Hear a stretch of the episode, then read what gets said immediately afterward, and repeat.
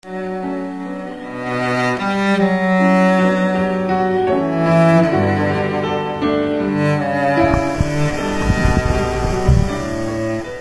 然道德绘制教育诗，献给建党一百周年祖师之二百零三，百年聚光。作者：山林子。陈木琴，陈木琴，时任中共达县城区支部委员。一九三三年十一月，在肃反中被张国焘杀害。